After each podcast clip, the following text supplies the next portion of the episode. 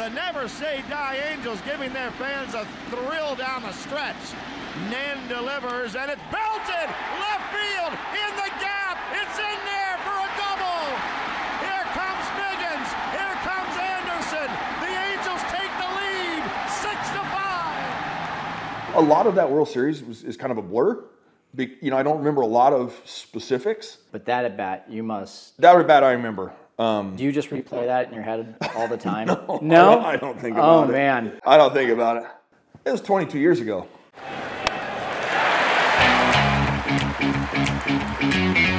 If you had the chance to have a beer with your favorite baseball player, what would you talk about? Would you ask the same tired questions like every reporter after the game? How did you feel? What was going through your mind? Yada, yada, yada. Probably not. It's time you hear the stories that these players have never told. This is the Setup Man Podcast, where we have conversations that every fan wants to hear and the stories that every player and coach deserve to share. Let's get started.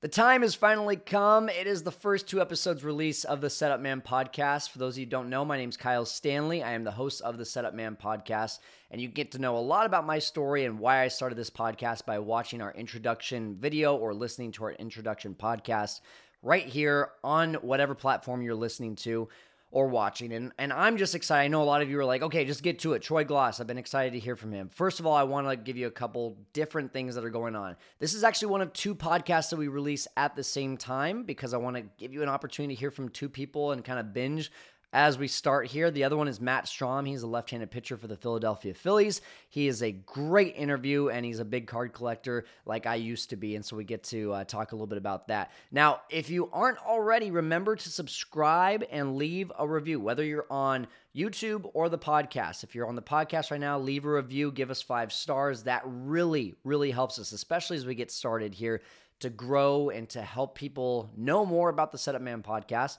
If you're on YouTube, liking, subscribing, and commenting on the video is huge for engagement as well. And again, that just helps with the algorithm for more people to know what we're doing and all this great content that we're about to start doing. Also, if you aren't following us on social media, we've got Twitter at Setup Man Pod and Instagram at SetupManPod. And what I want to tell you too is if you haven't already subscribed to our list on setupman.net, you're going to want to do that. Here's why.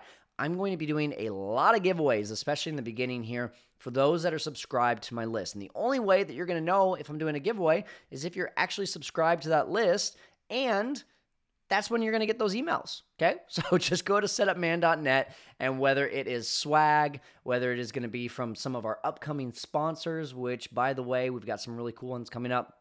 Or uh, I'm also going to be trying to get some memorabilia from these people that I'm interviewing. Maybe a signed baseball, maybe a signed shirt. Make sure you're subscribed to our list so you can be a part of those giveaways. Now, the whole reason you're here, Troy Glaus. I'm excited to show this interview with him. Honestly, this was like my favorite interview that we've done so far. I've done about nine or 10, and Troy was a character. The guy was a lot of fun to talk to. He had a lot of really cool stories to share. Um, you're going to notice we actually do a puzzle while we're doing this. Why are we doing a puzzle? Well, Troy is going to talk a little bit as we start the podcast about this brain study that he did. And I kind of did some research and I kind of asked Google, what are some cool things that you can do to help with improving your brain health and doing a puzzle is one of them. And I asked Troy, and he's like, I love puzzles. And so I said, Yeah, let's do a puzzle while we do this. Uh, how far we get in that puzzle? Well, you'll see. Uh, we also talk about the 2002 World Series, his time in the Olympics, and also some cool things like the contact issues that he had, the eyesight issues that he had while he was uh, playing for a number of different teams. And so what I also want to tell you is that we had an exclusive story that he shared that's not going to be in this interview. It's on Instagram only. So make sure go to our Instagram page at SetupManPod and check out that interview, that story, I should say, about Cal Ripken Jr. He has a really, really cool story that I think you guys are going to love. So make sure to check it out on our Instagram page. All right, I'm going to stop blabbering. Let's get to it right now with Troy Glaus here on the Setup Man podcast. All right, Troy. So we're here. Uh, you and I talked a little bit about this before, so anyone who's watching us on YouTube right now is like, "Why are you guys in front of a puzzle?" well, uh, we share a, a common uh, passion, I guess. I love doing puzzles, but you, especially um, because of this brain study that you did recently, that's really made a big difference on your life. Yes. I decided, hey, let's let's have some fun with it. Let's do a puzzle while we're doing this. I don't know about you. I like to start with borders. Of and course. Since this is going to be probably about an hour, I don't think we're going to put together a No. 500 page puzzle. So let's see if we can at least get the All right. borders going. And uh, in the meantime, tell me about what this brain study was and why you decided to do it. Yeah, so you know, about two years ago, I was really, really struggling just Okay. with life in general, some relationships and things like that. So I was, you know, I was, I was drinking too much. Hmm. I was, you know, just not being very present around uh, with my son and Hmm. my wife at that point. Okay. Um, and I got in contact with a doctor named Dr. Amen, who, you know, one of the few. He was a, you know, psychologist by trade Okay. or a psychiatrist um, by trade, um, but he kind of looked at it from a different, uh, different view, right? He looked at it says with the with the kind of the thought of nobody ever looks at someone's brain, right? You're trying to you're trying to resolve an issue They're looking at without taking an actual picture of it, right? Diagnosing if you break your, the- right, if you break your arm, yeah, you get an X-ray. Yeah. Right. You hurt your shoulder pitching, you get an MRI. right. You go in there with with uh, some mental issues or or just whatever the issues might be. Get a psychiatrist. You get a psychiatrist, Yeah. and they just throw stuff at you, medications at you, and hope it sticks. Mm-hmm. Um, I'd gone through that a little bit, and it obviously was not working. Yeah. So went in there, had a brain scan. Um, obviously, it showed that we were not functioning at peak capacity. What did that look like? What when you say you looked at the brain so scan? it, it takes a um, takes a scan of it. Okay. Um, and it gives you a 3D. Well, on a computer, right? It kind of gives you a 3D model of what it looked like. okay. Um, it's kind of supposed to be pretty smooth and pretty equal, and mine was very much rigid or ridged. Um, I could track just about every major concussion I had ever had Wow. um, by spots on it. Um, so it just wasn't functioning well, and I had to get it back healthy. Right, drinking probably had definitely had a lot to do with it, but also head trauma as a kid. Um, you know, as young kids do, right? You crash Yeah. a motorcycle, you crash your bike, you do this, you do that. I got hit in the head when I was in college, right, and it knocked me out. So there was a spot there. Wow. Um, so there's just there was damage, right? It was like anything. It was like anything you damaged, right? Yeah. And, and, and it was a built and, and his program, along with obviously talking to him, uh, really kind of it helps heal those spots, right? The the issues, right? And Yeah. you know, I was functioning the, the parts of my brain that were really really hot, meaning like they were really firing a lot, was you know emotions and reactions and things like that, where the rest of it kind of common you know, uh, how would I put it? Uh, kind of like regular day stuff, right? It was just kind of quiet, okay. right? So the point is getting it all functioning, excuse me, at its peak capacity. So I've been doing them for about two years. Um, each scan is a little bit better. Um, part of it's diet, uh, obviously stopping drinking, which has been been good. Um, you know, but it just it, it's just an overall health Okay. way of going about things.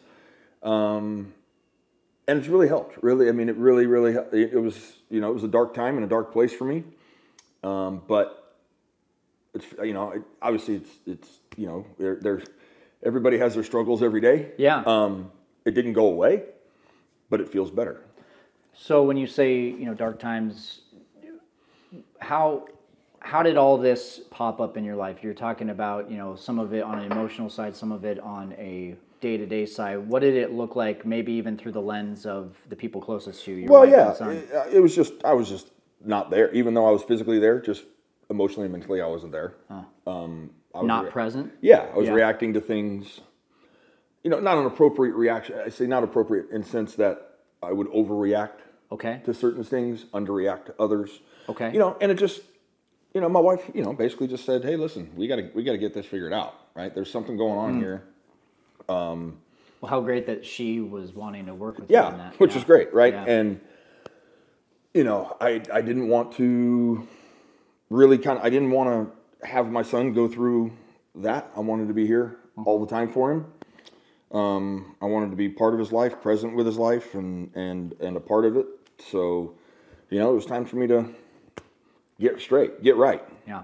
So what did that process look like to getting right? You see that the brain is not functioning. What, Right. did, what did he have you do? So there's some supplements we took. It was all natural, right? Okay. Supplement stuff, but uh, diet certainly. I mean, the key is obviously I stopped drinking, which really helps. Yeah. You know, um, so that's been a couple years now. Um, but it's just uh, you know it was it was just an overall health and well-being kind of thing. Mm-hmm. Um, you know, you can't necessarily just throw something at it and, and it sticks Yeah. right? It takes time and it's a process, right? Yeah. And uh, it's been really good, right? It's been really good that I've, I, you know, I've been able to, you know, for the better part of a couple of years now, work at it and get better and Yeah. be more around and be more present, and it's been good Is that the biggest change? Just feeling like you're more present? Give me like an example. for sure. Like, I, or I'm just reacting to situations in an appropriate fashion, right? In, in, in terms of of overreacting and underreacting, right? Yeah. I mean, it could be a simple thing with my son, right? On the field, you know, he gets upset, he rolled over, whatever, and then I, I would lose it. Yeah. Right. And not because I wanted to lose it, but I didn't really have the tools or the ability to not lose it. Okay. Right. And now it's, I'm just overall calmer. Um, I mean, don't get me wrong, I'll still, I'll still lose it. Yeah, you're a competitor. on occasion. But it just, it more, it was just, uh, I guess it was more just having kind of an appropriate response Yeah. to, to, to a situation instead of just being either here and then flying off the handle and then trying to come back, right? Right. And then flying off again. It's th- there's even times where I'll, I shock myself and I was like, something will happen and I'll I'll react to it calmly or whatever. And I was like, well, that's There's growth. that's new. Yeah. That's great. That's new. That's awesome. Do you feel like you were seeing signs of this while you were playing, or did it really pop up after? Uh, I'm sure it all. I mean, it all started then. I'm sure. Um, but you're, you know, we're we're in the grind, right? We're just putting our head down and playing and getting to the next day and getting to the next day and getting Yeah. to the next day. Um, where when you're retired, you don't have a whole hell of a lot going on, Yeah. right? So it's just, you know, it was it was more just kind of getting getting comfortable with with the new what what the new reality is. Um, and honestly, this this next this step coming up here to Clovis and, and coaching that never would have happened if this was two years ago. Never. I just was I wasn't emotionally or mentally ready to do that. So when when you talk about you know especially the the transition from going from playing to Yeah. being at home and not having a lot to do, what was that like just from a transitional lifestyle? It was nice for a while. Yeah. Um, you know, I picked up golf, played started playing some competitive golf, and that that took that Cool. urge away. You any good? for a while. I got pretty good, and then at the same time, I was you know I was traveling around the country. We were playing in some uh, national four balls and things like that with a friend of mine. Um, but then it just kind of became a job again. Um, you know, it was I I was put I was out there practicing all the time. I was you know playing four or five days a week, and I was still finishing tenth. Because you know I'm not a golfer. I'm a Yeah. baseball player who's playing golf. Yeah, yeah. Right. All my my friends who were in, when I was living in Florida at the time, you know, a couple of them had mini toured. They played in college. Like- Okay. Like, you're just going to be better than me no matter what, right? it's like, and I was like, I don't I don't really enjoy finishing tenth, um, especially when I do- you do when I'm doing something that I thought at a level that was really good. Yeah. Um, well, as a competitor, I, I find that a lot of us, if we're not going to be the best at it, we kind of just like, well, screw this. I don't want to go any further. Right. It's like I got I got kind of as good as I was going to get. I thought. Yeah. Um, and that was that was good enough for me. Okay. So I just kind of stopped playing. Um, part of it was, you know, then it started becoming a social event more than an actual uh, athletic event, um, which was obviously detrimental. you Yeah. know, you go out there, have a couple beers, this, that, and the other, and all of a sudden you're, you know, by the time you go home, you're six or seven in, and you're like, you know, it just it was a, it was a, a spiral, Yeah. right? So I just took that out and I stopped playing, right? So that gave me one less opportunity to get to that spot. That's cool. So I feel like a lot of people though don't really talk about the transition of going from playing to just being at home. Right. Do you feel like that was something that you were prepared for, or was did it just hit you like a ton of bricks? Um, I knew, I knew I was done playing. okay. Um, so so that was, you know, I fortunately got to go out, as, as the old saying, on my own terms, Okay. right? Like I didn't get released and that kind of stuff to where now all of a sudden people aren't calling you and you want a job, but you're not getting one. Um, so I, that was that was made the transition easier, um, just because I physically couldn't do it anymore. Yeah. Right. Baseball's a young man's game. Everybody's throwing hundred. and I'm getting older. That's a bad combination, right? Like, like my bat speed's slowing down and everybody else is throwing harder. Yeah, yeah, yeah. So That's tough to keep up with. yeah, it's tough to Yeah. keep up, right? And that was fine. And I couldn't run anymore, and it was just it was bad. Okay. So you know it. it so in terms of that, I, I went home feeling good about it. Okay. That's Um, good. I didn't feel like I got cheated, which was good. Um, but all of a sudden, for 30 years, 35 years of my life, really, I'd always had somewhere to go. I'd always had a Yeah. reason to go. I'd had people telling me you need to be here then, and you know, here, Yeah. there, buses at four, you know, be there, you know, BP's here, games at one, games at seven, games, whole you know. day was so it was planned out. So I never had Yeah. Mm-hmm. to have a thought about it. Right. And then all of a sudden, the highlight of my day is waking up. yeah, that's And then the only thing I got, uh, the only thing I have to do that day is go to bed, right? At some point. So it became, it was difficult, right? And it was, it was hard to kind of wrap my head around. So and the, and the golf took care of that for a while. okay. But then, like I said, it just became, it was more of a job at that point. The right? golf was? The- yeah, because Yeah. it's just I wasn't getting, you know, I got to a point where I was good enough to be, I was good enough to be good, but I wasn't good enough to win, Yeah, right? And I don't like not winning. you know, I Same. You know, I, I I I really kind of hate losing even more than I like winning. Um, you know, so it was, uh, it, it just became not fun anymore, right? It became more of a job. I'd come home mad because, oh my God, it, you know, my wife would be like, well, what'd you shoot today? I was like, oh, you know, I shot 68. Should have been a 66 because I missed two putts and this and that and the other. And it was just, she's like, what are you doing? This is a hobby, right? Like, that's, I'm not wired to just have hobbies, right? Like, if I'm going to do something, I'm going to be good at it or I'm not going to do it, right? like, Yeah. or I'll just not do it. Yeah. So it was, uh, and, and when that kind of started happening, and then it said, like I said, it just kind of fell into more of a social event, and then that was just unhealthy, right? So I just stopped playing, and I have I play a couple times a year now, and I have fun doing it. And That's good. if I hit a ball out of bounds, I just throw another one down, and you know, like it's Yeah. no big deal, right? Like I can, I can still hit good shots, but my misses are worse because I'm not swinging a golf club every day. Um, but it, so I have fun now, right? And I can I can do that where before I wasn't, unless I was playing really hard or really well, I wasn't having fun doing it. Well, I'll tell you what. I am the king of being the best bad golfer out there. So uh, if you're if you're breaking seventy though, I mean that's impressive. I'm I've broken ninety once in my life, and I was stoked about that. So uh, you're gonna find some good golf courses out here Yeah. in Fresno. So I'm excited for you. Uh, but you also mentioned that you're gonna be coaching, and uh, I want to just know really quickly. You know what was the and by the way, I gotta. I'm, I'm not gonna call you out, but I'm gonna call you out. I, I've got a few more pieces that I've put together here. Well, no. You're talking. too. Multitasking yeah, is yeah, not my yeah. jam. Okay, okay. Like when, when I lock in, I lock in, and I'll get it done. Yeah, yeah, yeah. Doing two things at once is not my best move. Okay. Well, then after we stop recording, you're just gonna go at this puzzle then. uh, so you- you're coming back. Well, you actually you're coming to Fresno, coming to Clovis, and coaching at Buchanan. Uh, tell me what led to that decision, and did you have any ties? It was kind of you know for Yeah. a lot of us locals, we were like, "What? Troy Glaus? That's awesome." So you know, I have family friends, close Okay. family friends that live in town. Um, got a college roommate that I played with at UCLA. He lives in town. Um, so Clovis wasn't and Fresno wasn't uh, an unknown. Okay.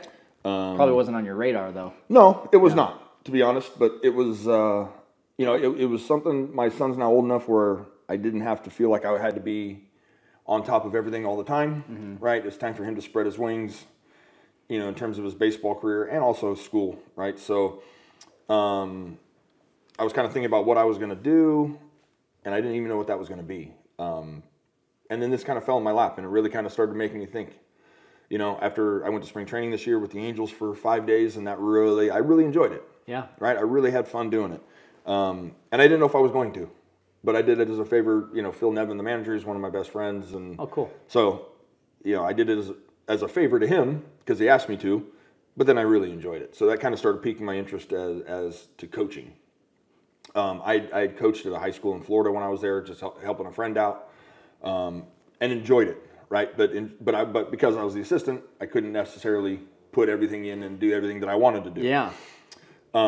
So then that kind of so the conversation kind of started, right? And then Okay. I started thinking about it, and it started fit, you know, ticking more and more boxes. Yeah.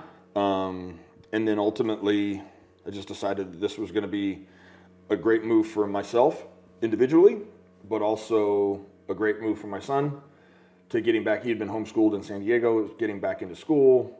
Cool. You know, getting into uh, you know school sports and Yeah. baseball. You know, he's Kind of perfect timing too. Right. It's not like he's leaving a different school. He's starting Right, and much it's kind of one of those things where he's he's he's an incoming seventh grader. So like if you wait, you know, if it's kind of not done by the time you get to high school, you're probably going to stay where you're at. yeah. You know, um, so it was it kind of it was kind of good timing for everything, um, and it and it really kind of ticked a lot of boxes. Right, it was it was good for him, and ultimately, if it wasn't good for him, then I wouldn't have done it. But Okay. but it was uh, good for me, good for him. Um, and I think he'll. Th- I, I know he'll thrive here, right? It's it's a great community, and it's it's an opportunity, um, you know, for him to kind of spread his wings and make, and make his own name.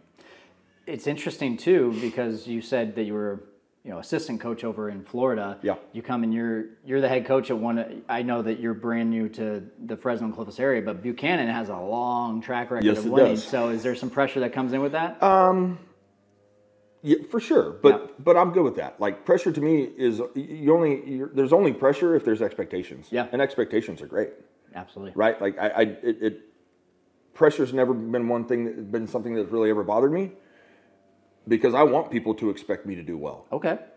right? That that that's a good thing. Absolutely. Um, and I've, I've been fortunate to be, or you know, fortunate or not, but to have success in, in pressure situations, um, certainly in my playing days, and it was, you know, so I I look forward to it. okay. Maybe maybe some people don't, but I do. Like I'm I'm totally cool with having expectations and pressure because that's I put that same pressure on myself because I expect to be good at this. Yeah. I expect the team to be good. Maybe great. We'll see. Right? That that's going to see that's going to fall under, you know, how how many of these kids, you know, how do they are they work hard, right? And and and some of it's just a talent thing.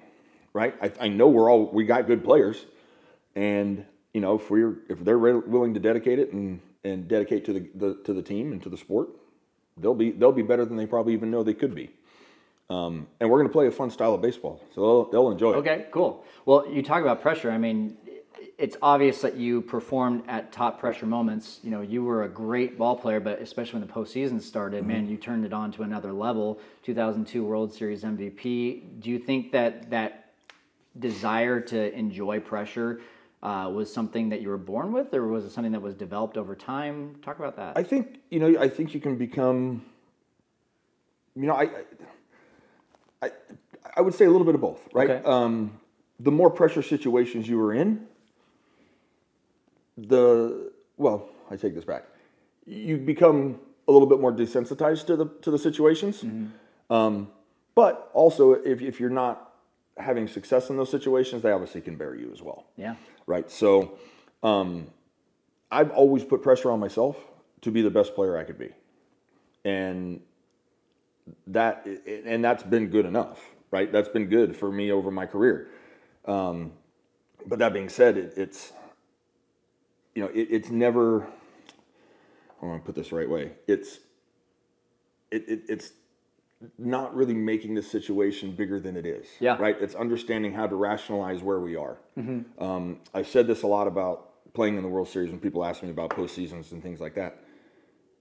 Everything else is different. Before the game, after the game, um, the na- the title of the game, Yeah. right? But once the first pitch is made, it's the same the game. same game, we're yeah. playing. We're playing a team we played in June. Like I, game one, they they started Jason Schmidt. Well, we played them in interleague play. Yeah. So it wasn't like this was a team we didn't we knew nothing about. The only thing that really was different was that somebody upstairs named the game different. Right? That's so perspective. you know, so once it actually started, it wasn't any different. Right? I'm still facing a guy who's throwing 97 with a good slider. Yeah. Just like I did in June. Right? even though I mean, you know, I, I, I agree with that, but also, you know, it's those games, those playoff games that the fans remember the most and talk about for years and years. you sure. never never added any pressure on top of that, just knowing that it meant so much more to the fans. There's nothing they could have done to have to put more pressure or expectations on myself that I didn't were already put on myself. yeah. Right? Um, it was it, it's it, I wanted to win. Mm-hmm. I didn't care who was the who who had the best. I, I didn't care who had the, who had the best series, who had the Okay. best game. Who I didn't care. I just wanted to win games. Right at that point, we played 200 games that year. Yeah. At some spring training in the season, and then into that, we'd all you know we were all on you know I don't know 195, 200 games. Like Yeah. we've played this long, we might as well win, right? you know. Absolutely. So it's you know it, it it it just really was not.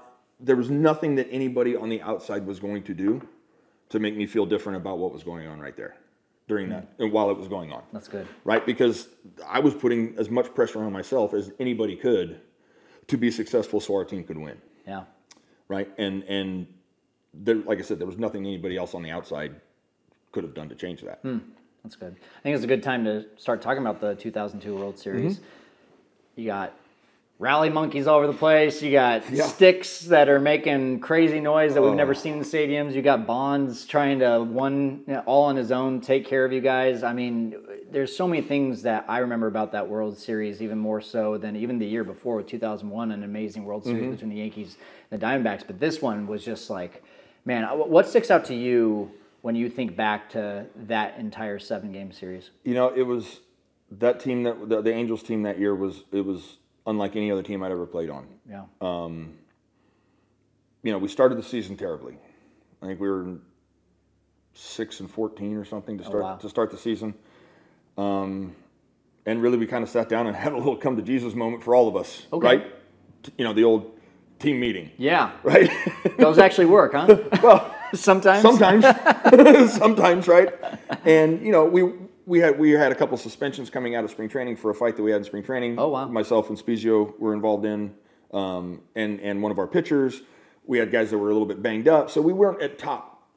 We, we weren't running all cylinders Yeah. to start the game, start Sounds the season. like but that's not an excuse, right? We're, we just played like crap Okay, Um, and it really kind of we, we kind of looked at each other in the mirror right looked at all of us right in the in our faces and, and just decided that, that this team is too good to be this bad and what were we going to do to change right? And and what what did you guys it was it to was the- more it was more just a change of attitude right? Like Okay. we, we we were went 100% all in right? Like you, nobody cares who's driving the runs in nobody cares who's scoring the runs nobody cares who's getting the win who's getting the pitcher's perspective who's getting Mm-hmm. credit for the win. You know we were going to move runners we were going to get the guy in from third do the little things that it took to win base, win baseball games. Okay, and we just took off from there. Um, you know, I think we ended up winning 99 games that year, so that whatever that was 93 and something for the next 142 games. pretty damn good. So that was really good. Yeah, You know, but it was it was it, there was a cohesiveness amongst us. A lot of us were homegrown, okay, um, so there was kind of a bond there. Um, the Angels did a really good job there in the early 90s. Uh, or, well, actually, all the way through the 90s. Like every year, it was kind of one guy came up, one guy came up, one rookie came up. You know, it started with Tim. adding pieces. Started with Tim Salmon, uh, ended with John Lackey and uh, and Francisco Rodriguez. Right. So, you know, they were, and then you know, I was in that. Washburn was in that. Molina was in that. Um, you know, Adam Kennedy, although he came from the Cardinals, you know, was start started. He was not in the minor leagues with us, but he this was where he got his start. Um, he had Garrett Anderson, David, uh, uh, Darren Erstad, Tim Salmon. You know, all the, I mean, we Scott Schoeneweis in the bullpen, Troy Percival. We were all homegrown. Yeah. We were all Angel draft draft picks minus AK. Right. We were all Angel draft picks. So we had pretty we had a bond there Yeah. that was different than any other team I'd really been er, that I played on. But it really was it was you know we had each other's backs. Hmm. You know we had you know it was it, was- if if someone was scuffling, we picked them up. Right? Nobody's good all the time. Mm-hmm. Right? If someone's having a tough go of it on the mound, we pick them up. We call time. We talk to them. You know, try to try to nurse them through that game, help him through that game. But again, like the egos, the egos were out the door. You know, you, you hear that a lot, right? Like, oh, we checked our egos at the door. Right. And yeah, that term was brought up, but really, that that team did that. Like, we did not care. Mm. We didn't care what anybody said about us. We didn't care what anybody, again, what anybody on the outside could not break Yeah. us. Right? It was it was our twenty five going forward throughout that year and let's see how good we can be. And it turned out to be obviously really good. Um, but what it was, it, it was just a, it was like a brotherhood, right? Yeah. Like it was really, you know, I'm still close to a lot of those guys, Cool. right? And and it's, you know, we've been through, been you know, been in the trenches with each other, right? Yeah. And and you know, and and Um, you know, I would never be. I would never compare, obviously, a baseball game to war. That's a whole different thing. But but Sure. you know, The, the I'm, I'm brotherhood is struggling to come there. up with a different term. Yeah, but, but, the brotherhood is on right. either side. Yeah, and you, you got know, each other's backs. and yeah. it's just and you know, there were guys and the guys who were from outside had to come in. They bought in too. Oh, that's right, good. and it You was right, of course, and really from an offensive perspective, we played super aggressive on the bases. We were dove, you know, we were diving for balls. We were, you know, we were just doing everything to, to help win that game that day. Mm-hmm. And then tomorrow, let's do it all over again. It was, it was just, it was as much fun as I've ever had playing uh, that year. Just because, and not because we were winning, Yeah. but just because, like, you knew the the guy next to you had your back, yeah. right? And that's that's super important. When you talk about this brotherhood, you typically there's one or two guys that are leading it. Uh, how much was Scioscia getting in, and, and who were those one or two guys that really were like, "Hey, we we want to make this statement for everyone." Yeah, you know what? Percy was the biggest. You know, he was the biggest one. Uh, Troy Percival. Um, you know, but it was like we didn't really have that one stand up. I mean, Percy was a pitcher, right? But Right. from the offensive perspective, we didn't have really that one guy who stood up and said, "Okay, this is my this is my group." Sure. We just did it all together, right? like we, we we were accountable to each other. Anybody could could uh, anybody was was able to could uh, jump someone's a little bit. Yeah. Um, and that happened. Um, but also, it, we all knew that it came with love, right? It came with respect, Yeah. and really nobody much got out of got out of line. it just because everybody just kind of fell in place, and and this and we were going. How cool. You know, over the course of six months with twenty five Type A's personalities in one room. Yeah, there were there were arguments. of course, it's gonna be. there were discussions, Yeah, you know, yeah. heated discussions. But you know, I think we all knew, like, it, it, no matter what anybody was saying to any any other individual, it all came, it all came with love, and it came with Good. respect. That's good. Cool. So it was fantastic. Okay. Before I ask my next question, I am eyeing two pieces over there. Yeah, what do you got? That I know are going to work. Oh, there we we got go. those letterings right there, Yeah, yeah. and then maybe something right there All right, too. sounds good. Let's see. Let's try that out. I think that one. That one looks might like a winner. There we go. Oop. Is it? Yep. Yeah. Made. Nice. There we go. I got it. That- See, oh, you're much better at yeah. multitasking than I am. There we go. There we go. By the way, apologies for this being a Cubs uh, Ah, well, puzzle. nobody's perfect. uh, I can say the same to you, brother. well, when Giants fans come to me and they're like, "Oh, you know, God, we still remember 202. You, you, you screwed us." I'm like, "Listen, listen." I would have screwed anyone. It doesn't matter. Yeah, don't take it personal. But you won three cents. You're gonna have to. Yeah, get o- you're okay. You're gonna have to get over this. You're okay. Right? Like you're gonna have to get over it. I got over Steve Bartman. They can get over you. Ooh. We Yeah. won't go into that. No, his name. His name. I was watching the game the other night, and somebody reached over and caught a fly ball, and his name popped Of up again. course. Ah, poor guy. Yeah. Poor guy. Poor guy. Uh, we Did don't need something that everybody else would have done. Yeah. And the guy got we don't need to get into it. Now there's, but now there's those fences, so he couldn't do it now. But know, I think yeah. this guy was far enough down the line. You think so? I think he was Okay. right. But still, like Yeah. again, you've won one. yeah. Since we have, we have. Uh, probably nobody happier than Steve Bartman himself. Oh my God. Yeah. No. Going back to the 2002 World Series, Mm-hmm. the two things that stand out as a fan the rally monkey and those sticks. The Man, thunder sticks. first of all, let's talk about the rally monkey. Was, Yeah. it, was it real? Yeah. Like, did, did that actually pump you guys up? Oh, you know, like what did was really the crowd noise and, and the things that, that came with it. You know, the monkey itself, no, but but it is a real monkey. We he, You they brought him out sometimes. touched it, saw it? I didn't touch it. Okay. No, no, no, no. But it was. I think it was. And don't like don't quote me on this, but I think it might have actually been. Remember the the Marcel the monkey No, from, from Friends? I think it might have been the same guy. Is that a theory, or do you actually? Perfect, totally theory. Okay. I have no, I have no scientific proof of that being true at all. But they look the same. They That's look all I the got. same. That's all I got. They do look the right? same. And how many little monkeys wearing diapers can there be running around the, running around the world? Like I don't know. Well, especially in Hollywood, right? Right. Like Yeah. I don't know. Like you know, I don't know how many, well, whatever kind of monkeys those are, are trained to, Yeah, to yeah. like hang out. Like Yeah. I don't know. There can't be many. but anyway, they look the same. Oh, uh, but yeah, and and the, the thunder sticks, man, those things were loud. dude. Uh, Those, they didn't show up until uh, until the playoffs, obviously. Yeah. But you know, it was that year we actually played uh, in the ALCS. We played Mm-hmm. the Twins, and it was still in the old Metrodome, oh man, and all that noise just gets traps in there. that was the loudest I'd ever heard Oh yeah. in, inside. Um, you know, there was it's a football stadium, right? So there was I don't know sixty some thousand people, roof, everybody's waving white flags. You can't see anything. The roof's white. The people are white. You know, the the, the, awesome, the, the, the towels are white. There's, Yeah. You know, all the people are swinging white towels. You couldn't see a damn thing. Yeah. And but just the level of noise that was in there was unbelievable. Like I couldn't I couldn't talk to my shortstop at all. Like I could scream at the top of my lungs and he couldn't hear me. Yeah. Um, But the loudest, but Angel Stadium with those thunder sticks, by far and away, not even close, the loudest outside game I ever played. I felt like that started a trend because then you started seeing at all these other venues the Thunder Sticks. Yeah, And- right. It's a repeat. Yeah. Everybody seems like it's a good. Then they think, oh, that's a great idea. We'll do that too. You Yeah. know, like it, it's a you know they, they imitate. Were you surprised at how into those sticks the fans got? I remember seeing them and just being like, "That's stupid," but then Oh, when no, you no. saw everyone going at it, You know, it it just became you know it, it, allowed them to just make noise without just screaming for three hours. yeah,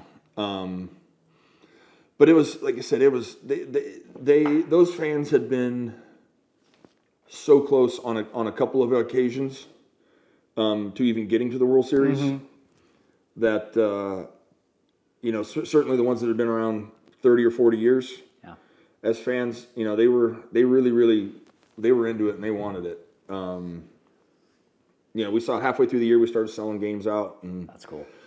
you know, it was fantastic, and that trend lasted for probably a few years, I would think. Um, you know, it just the, the level of noise that they were able to maintain Yeah. because you can only scream for so long, right? you can't scream for three straight hours, but you can bang these things for three straight hours. Absolutely. And so the level of noise that the fans were able to maintain throughout the course of the games were was unbelievable. Yeah. So the Giants blow you guys out to take a three to two lead, right? I don't know the order, but yeah. Yeah, I, I- believe that was Game Five. I know we came if- back. We came back three to two. I do know that. I don't. Yeah. Know, I don't know in order which order any of those games happened, but I, I, if memory serves correctly, I think it was Game Five. It was like sixteen to four or something. Yeah, like so I, the, the three games in St. Louis or in San Francisco, I don't remember the order. right. you But know, back- I do know we won one and lost two. Back in Angel Stadium, though, you guys are down five nothing in the seventh Yes. inning, and I mean, I just remember like, okay, this this game's over, and you start in the bottom of the seventh this little mini rally. Yep. Spiezio hits the three run bomb. Mm-hmm. Talk about the what was going on in that dugout at five nothing, and then what was going on at five to three. So a couple things. One is, you know, after the game, you know, obviously they talked about Dusty Baker handing the ball to Russ Ortiz, and Sure. we didn't see any of that. I didn't know about that till after the game. Okay. So when you know the reporters and the things were trying to get us, oh, that did that fire you up, and did you? I was like, we never even saw it. Yeah. But that's neither here nor there. This is just another example of that team being very special. We truly believed that we were going to win every game we played. Wow. Like we were shocked when we lost. And it, and it and you lose. Baseball you you lose games. Nobody wins them all, mm-hmm. right? Nobody goes 162 and 0, right? But we were truly surprised When you lost. when we lost games. Yeah. And, you know, because we've done so much winning throughout the year after our 20 game start, Of course. you know, no one in our dugout, no one in our clubhouse, no one in the bullpen, no one on our coaching staff ever thought that we were ever going to lose that game. Mm. It never even crossed our minds. Even while you're down five nothing. Never even crossed our minds. I never had a thought that we weren't going to win that game. Wow. Or thought about losing that game, mm-hmm. right? It, it we knew we could put runs up. We knew our bullpen could keep them from scoring. Hmm. Right? So then it was our job to catch up and then it'll be the bullpen's job to hold it, which they ultimately did. But mm-hmm. you know, we knew we could we could explode at any moment to get runs. Um, And, then and then you did. And then we did, Yeah. right? And it was just so that inning start. I mean, I don't remember what I don't remember what I did to start the inning, but I know I was on second base when Speeds hit the three-run homer. Uh, next inning, Ersty goes deep uh, off Worrell. Um, they brought in Nen, who I'd faced a couple times, but you know he's no fun. Yeah.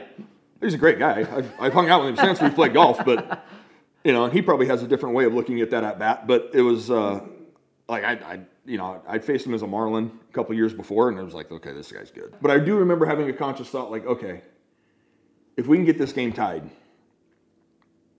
now we can kind of start over, hmm. right, and, and reload. And I like, and, and I think our bullpen's going to beat their bullpen, especially since they'd already gotten to their closer, right, and. Nana threw me a first pitch cutter down the way, and I looked terrible. And I knew it was coming. Just because that's what he throws, right? And I I just got too excited, Yeah. right? I wanted to hurry. I wanted to get that thing on the ground. Moments Let's let whatever there, happen yeah. happen. Okay, let's get the game tied. Here we go. Yeah. Everybody can take a breath and we can start over. Um, and then the next pitch, he hung a slider. Yeah. He left it up there. He left it up, a little backup slider, um, and I was able to get it in the gap. So both both runs scored, which actually put us up one.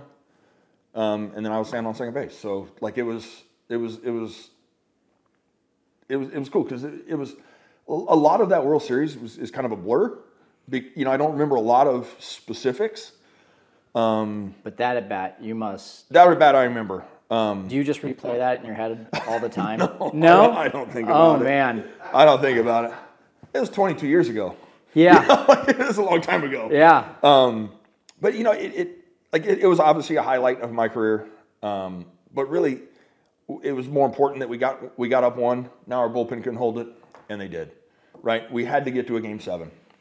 Right, and if we get to a game seven now, obviously anything can happen. Um, Gary hits a bases loaded double. Um, I don't remember who scored the first run, or how the first run scored.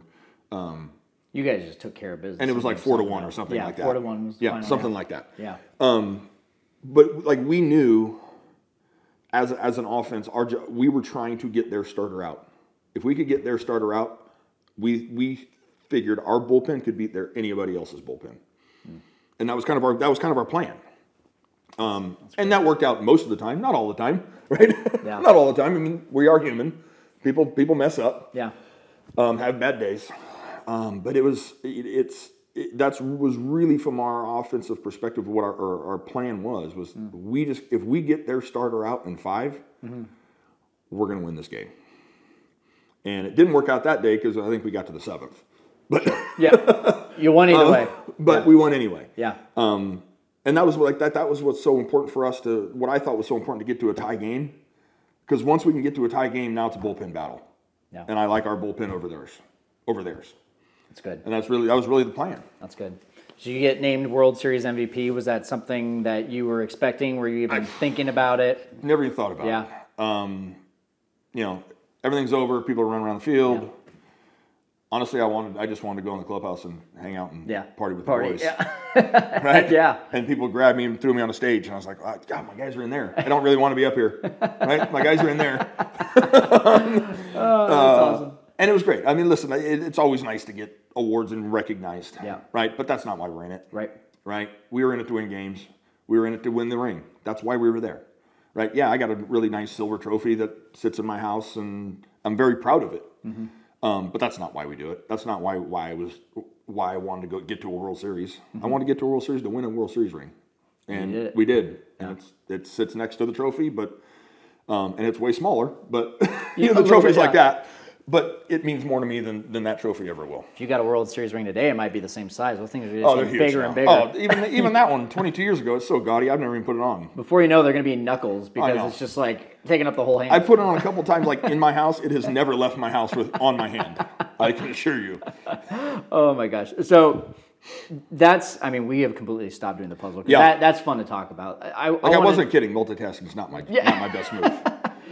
I th- I've heard I've heard theories that it's not even physically possible to multitask. Your brain just is either really good at switching ideas or it's not good at it. Not Yeah. there's no way to. I'm not good at switching ideas. like I, I, I if, if I'm posed a handful of problems, Yeah. I fix one, then I fix the next one, yeah. then I fix the next one, then I get the next one. It's probably the best way. You to do know, it. I eat the same way. Like I eat, eat the vegetables, then I eat the rice, then I eat the meat. Right? It's just food doesn't touch. yeah. No, it's just I don't mind if they touch, but it's just like I, I just that, that doesn't make sense. It doesn't work for me. that's good. Like if we want to sit down and do a puzzle, turn everything off, we'll do a puzzle. Okay. Right? But if you want me to talk, I can't do the puzzle. Don't don't turn it off. But if you want me to chat, I can't do the puzzle at the same time. Noted. Uh, the, the World Series obviously was huge, but before that, rewinding the clock, 1996 Olympics, that had to be just pretty awesome for you to be able to. For sure. Those were the two highlights of my career, Mm. of my baseball career. You know, at, at that point, that group was still only college kids, Mm-hmm. right? They hadn't they hadn't let the minor leagues minor league guys play in it yet. Um, so in terms of an amateur baseball career, Mm-hmm. that was the pinnacle. Cool. And it's something I, you know, we actually I lucked out because you know the, it's a four year thing. Most, you know, a lot of the players only stay three, so you, you kind of have to fit in the right spot. Um, I was a sophomore, not a junior, so most of the kids, most of the guys were juniors. We had a few sophomores, but most of the guys were juniors, and you know, had gotten drafted in June, and this thing was in August, and then they went off and had their careers, and I went back to school. Um, and I don't know if the Olympics was something on my mind that this is something I want to do because I, it was just so far off and kind of unattainable. Really, I thought. Um, but then as I got into college, started doing better, uh, started doing well, and, and then started getting some, started getting invited to those things, and um, I thought, huh, maybe maybe this is something, you know, I can do. Um, and it was just, it was so cool. Fortunately for us, it was in, in Atlanta. Nice. Right. So we were playing at Old Fulton County Stadium. Yep. You know, because it was a, we were here in the United States, there, there was we had sixty two thousand whether we were playing Australia or Cuba. It's crazy. The place was shaking. Right. And what was the biggest crowd before that that you'd ever played in front of? A few hundred? Maybe. Yeah. You know. Wow. You know, parents and a couple girlfriends. like that was Hopefully not at the same time. not at the same time. and they weren't my girlfriends. I'm just saying they were. You know, I did not have multiple girlfriends. Uh, but it was just you know like I went to UCLA, right? UCLA's in LA, right? In, obviously in Los Angeles, and we got the Dodgers down there, and Yeah. so like college b- baseball isn't isn't a big deal there. Yeah. Like I can remember we had a, a the next year, we were number one in the country. US USC was number two, and we played a weekend series, and there was like 1,200 people. Hmm. You know, one against two. Now if that was LSU and Alabama, Yeah. there'd have been 12 or 13,000. Sure. Right. So playing in front of that was was was new Yeah. obviously. But I think I kind of learned, I learned a lot there that helped me out, whatever that would have been, six years later, Right? playing in the World Series, right? It was that the crowd really just becomes white noise and it almost becomes quiet in your head. When you're thrown into the fire like that in an extreme level, it's like everything after that is Yeah. easy. Yeah. I mean, I was 19 years old. I didn't mm-hmm. have any, I was not prepared to play, in, but I did fine, right? And, and it proved to me that that was not a big, that was not a big deal for me. Um, and really, the whole group played really well, so it wasn't really a big deal for any of us.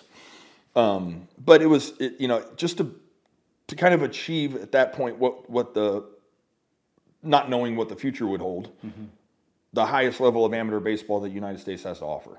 Wow. And at that time, and well, I guess still, but it was you know, but, but it was super cool because a lot of us had played both summers together.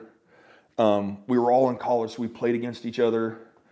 Um, you know, we had Stanford guys and USC guys and Cal State Fullerton guys and LSU guys and Clemson guys. You know, we were from all over the place, and we'd played against each other um, before, Now you're and then playing now we're teammates. Yeah. You know, but it, it, there's something different with wearing the USA across your chest Oh yeah. right, than than any other uniform you're ever going to wear. Um, because we were all college kids, right? It wasn't a business, right? Nobody was making money. Nobody was doing anything. We were there because we loved to be there and wanted to be there, Pure. as as it could get. Yeah. Right. I'm sure somebody was making money, but it wasn't us, right? um, you know, you still had to be an amateur, all those kinds of things, right? So, you know, it, it was just an experience that was was just pure baseball and pure.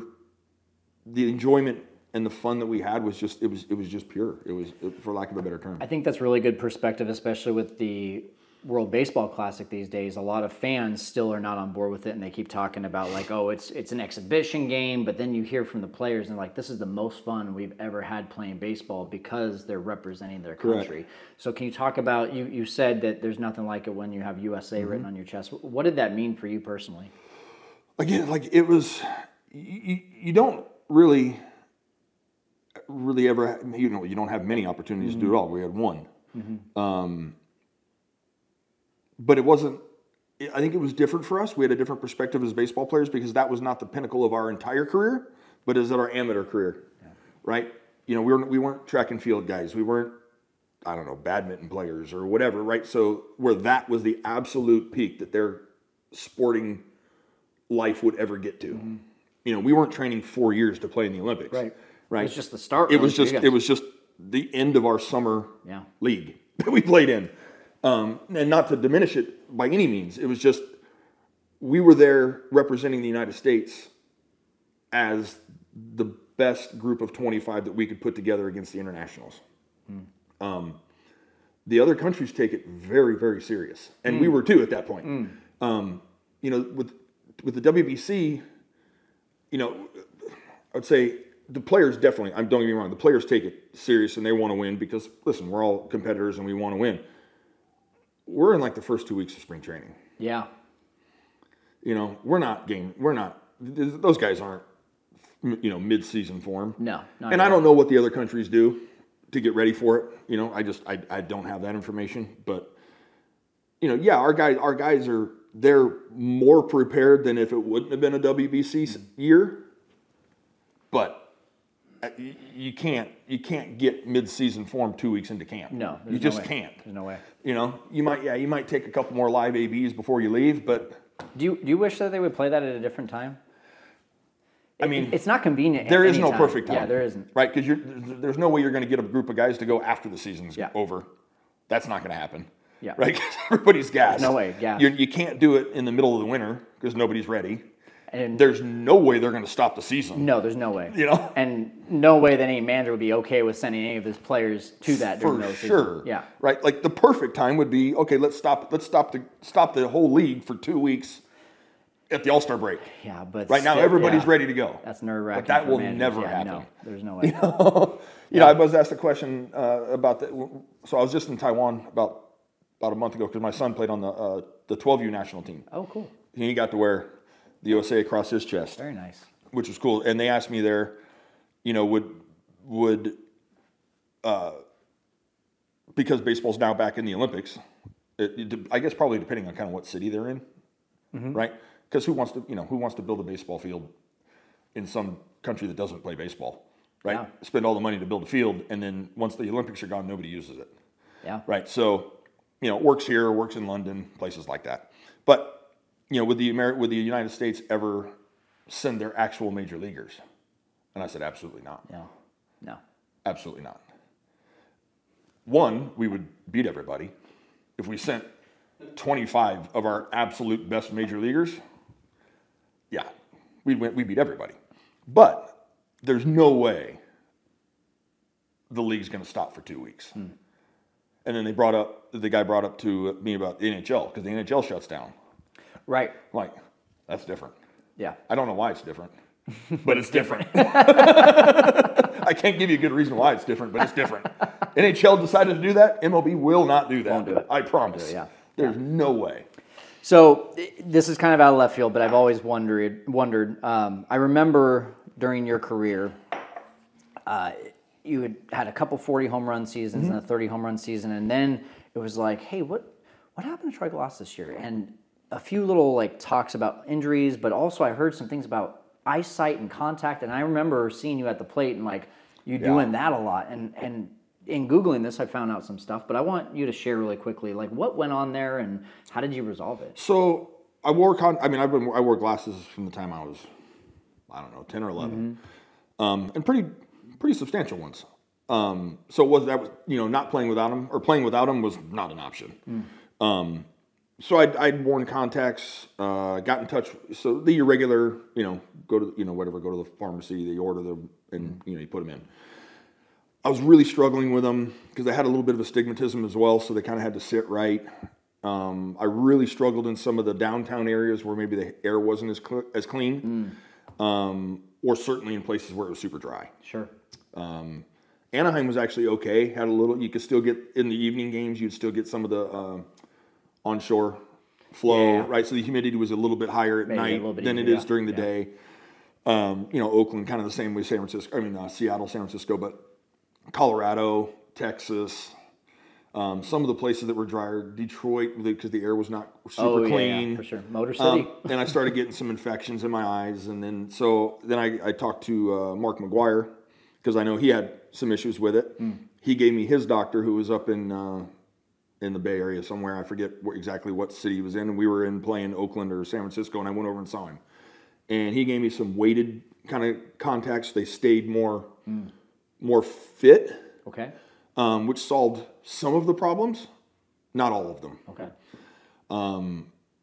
you know, every time you blink, for anybody who wear contact, yeah. you know, I'm wearing some right there's now. there's no guarantee when you open back your eyes that it's going to be pointing the right direction. Yeah.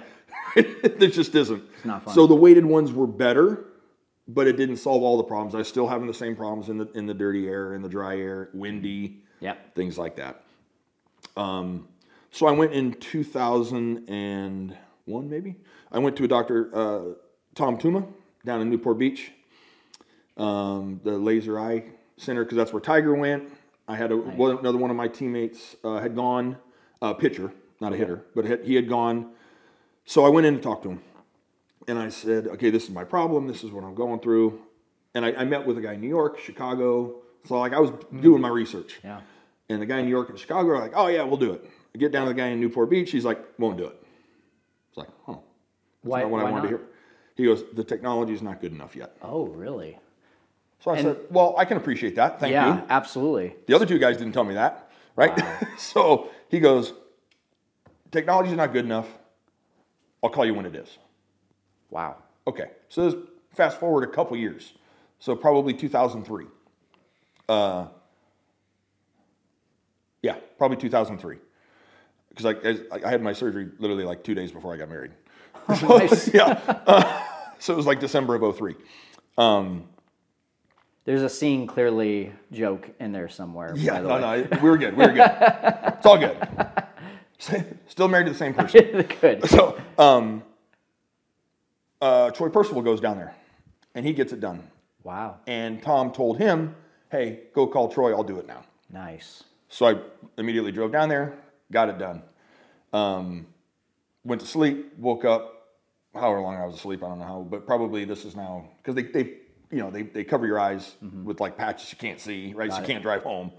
Um, went to bed or went to sleep, woke up, and I could see my alarm clock literally from here to the, the fridge, like a regular sized one, not a, not a big Yeah. one, right? And I couldn't see this if it was right on my nightstand. Oh my gosh. So It boom, worked. immediately Wow. worked. Um, there was obviously a lot of trepidation because nothing's guaranteed, Yeah. right? There's not there, no surgery of any kind is 100. percent um, But I was fed up. I was I was losing 50 to 80 at bats a year just by these contacts. Hey, you went through something like 20 contact Oh, all kinds. year? I Yeah. tried them all. It's crazy. and uh, just just fighting it, right? And I just got fed up with it, and I didn't, you know, I was losing like literally, I was losing 50 to 80 at bats a year because I'd blink, look up, and and it, it would have moved, right? But now the ball's coming, yeah. so now it's, a I'm not going to hit it, but b if it's going to hit me, I'm not going to see Yeah, I was it, gonna say that sounds terrifying. right? yeah, right. So Yeah. so I just became, I was like, I'm done. And that's when I went to Tom the first time, Dr. Tooma. And then uh, when he said no, I stuck it out for a couple years. Um, so like during the World Series, I was still wearing contacts. And then obviously in 03, he finally called me and said, yeah, I'll do it. And it was life changing. That's so I've had it, I've had one eye, I don't remember which one, but I've had one eye kind of touched up once um, in like 08 or 7. But I still see 2015 Wow. even today. So you've had eye surgery that's completely changed your eyes for life. Yeah. Brain study that's changed your brain for life. Before you know it, there's going to be some surgery where like you're going to be like, hey, I'm going back to the major leagues. Unfortunately, there's there's no there's no surgery. No reversing the off- time to, clock. to off put Father Time. Right? Not yet. Father Time is undefeated. Not yet. Uh, He gets everybody at some point. Troy, this this has been fun, man. We have done a really crappy job of making this puzzle, but we we well, had some listen, good conversation. I told you, like, if you want to do a puzzle, turn everything off. We'll do a puzzle. So let's let's get into our 27th out. It's our lightning round. I'm going to ask you some Okay. ri- rapid fire questions. You ready to rock? Yeah. All right, let's do this. One ritual of yours that your teammates only knew about before games. I always, I, I if if available, I always ate a tuna sandwich before the game. Hmm, tuna. Why tuna? I like tuna. there you go. Good reason. Who's the one guy you hated facing? So I didn't like, I didn't, I didn't hate facing anybody. Um, but Jeff Nelson gave me fits. Really? Yes. Just because of how tall he was? It just I didn't pick him up very well. Wow. There was a couple. Him and Jeff Weaver, Okay. who, who played here at Fresno State. he, yeah. he gave me fits. Um, I just couldn't pick him up. he had that funky wind up. Yeah, too, yeah. So. He was actually my roommate on the uh, Olympic team. Oh, cool. Mm-hmm. Very nice. Uh, who's your favorite player of all time? Can't say yourself. I wouldn't. it's not even my kids. Uh, Cal Ripken. Oh, that's awesome. How about right now? There's a lot of good ones right Yeah, now. there's a lot of- There's a lot of really good players right now. Um, you know what? I I love the way Bryce Harper plays. Hmm. Um, he plays hard, I and, and. I, I respect that a lot. Right, and he's play he plays through injuries and he plays every day, which which is something that I took pride in trying to do. Now it cost me some games along the way. Yeah. trying to play through stuff I probably shouldn't have, but I, that I respect. he played at the JUCO World Series, which was my first month of being in a new job in Grand Junction, Mm-hmm. Colorado. He was still 17 years old. It was the week before the draft. And he hit a home run that got out of that stadium in two seconds. And I swear half the stadium didn't even see it because it did it probably did not get above 10 feet above the Yeah, ground. no, he's he's a special talent. stud. but we're so lucky right now. There's so many good players in the major leagues right now. It's it- it's mind boggling. Some of the things these fun. guys can do now at the sizes and stuff that they are. That's what people don't realize when they watch a game. Yeah. Is yeah, these guys are all really good. They have no idea how big these people are too. Yeah. You really Like, don't These these these guys are enormous. Yeah. Right. They don't they don't look enormous because they're all enormous. Right. Like Yeah. they're all huge. So when you put them all together, nobody stands out. Yep. it's so true. It's so true. Uh, is there any player that you emulated growing up or while you were Cal, in no, yeah. no question, right? Like I was, I played shortstop up through college. Um, at UCLA, I played short, and he was the the first kind of of the the tall offensive shortstops. You know, he was. I mean, there's, there's no even one B. He was he was the guy I tried I tried to be like. That's awesome. Uh, favorite coach that you ever played with? Gary Adams, Okay. my uh, college coach And that was at UCLA? at UCLA. Yeah, Very nice. he taught me how to work. Cool. right? He he he he taught me that hard work does pay off, Hmm. right? He, he, he was, yeah, he's a bit of a drill sergeant, Yeah. um, you know. But I love him to death. I still talk to him today. Um, you know, obviously, you know, we're all getting older, but you know, he's he's a wonderful man. He came into my life at a at a very at a perfect time, Hmm. um, and I appreciate him for it. That's very cool. Favorite non home stadium to play at? Boston. Oh, okay. Any specific reason why? Because the fans are right on top of you, and Mm, cool. when you get booed on the road, that's awesome. you know you're good when you're getting booed. Now, getting booed at home, which I've also had happen, Yeah. less than awesome. but getting booed on the road is awesome. I love that. I love that. Uh, is there a person while you're growing up or a thing that really made you love the game of baseball?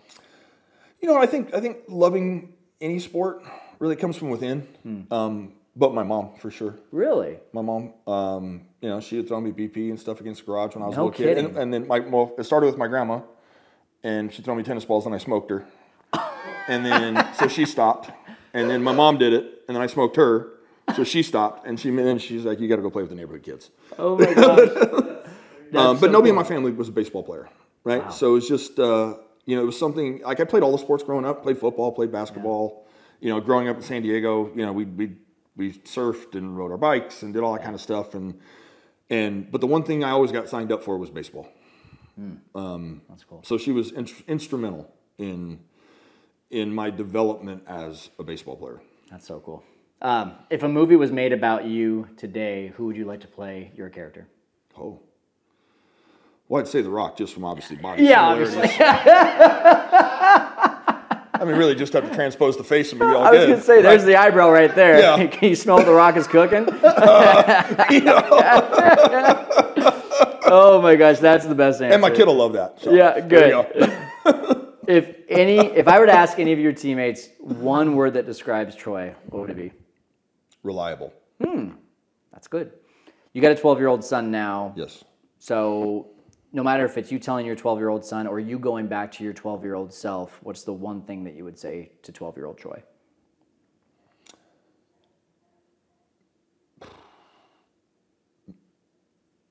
Make sure you understand and, and have a great grasp of your fundamentals. Hmm.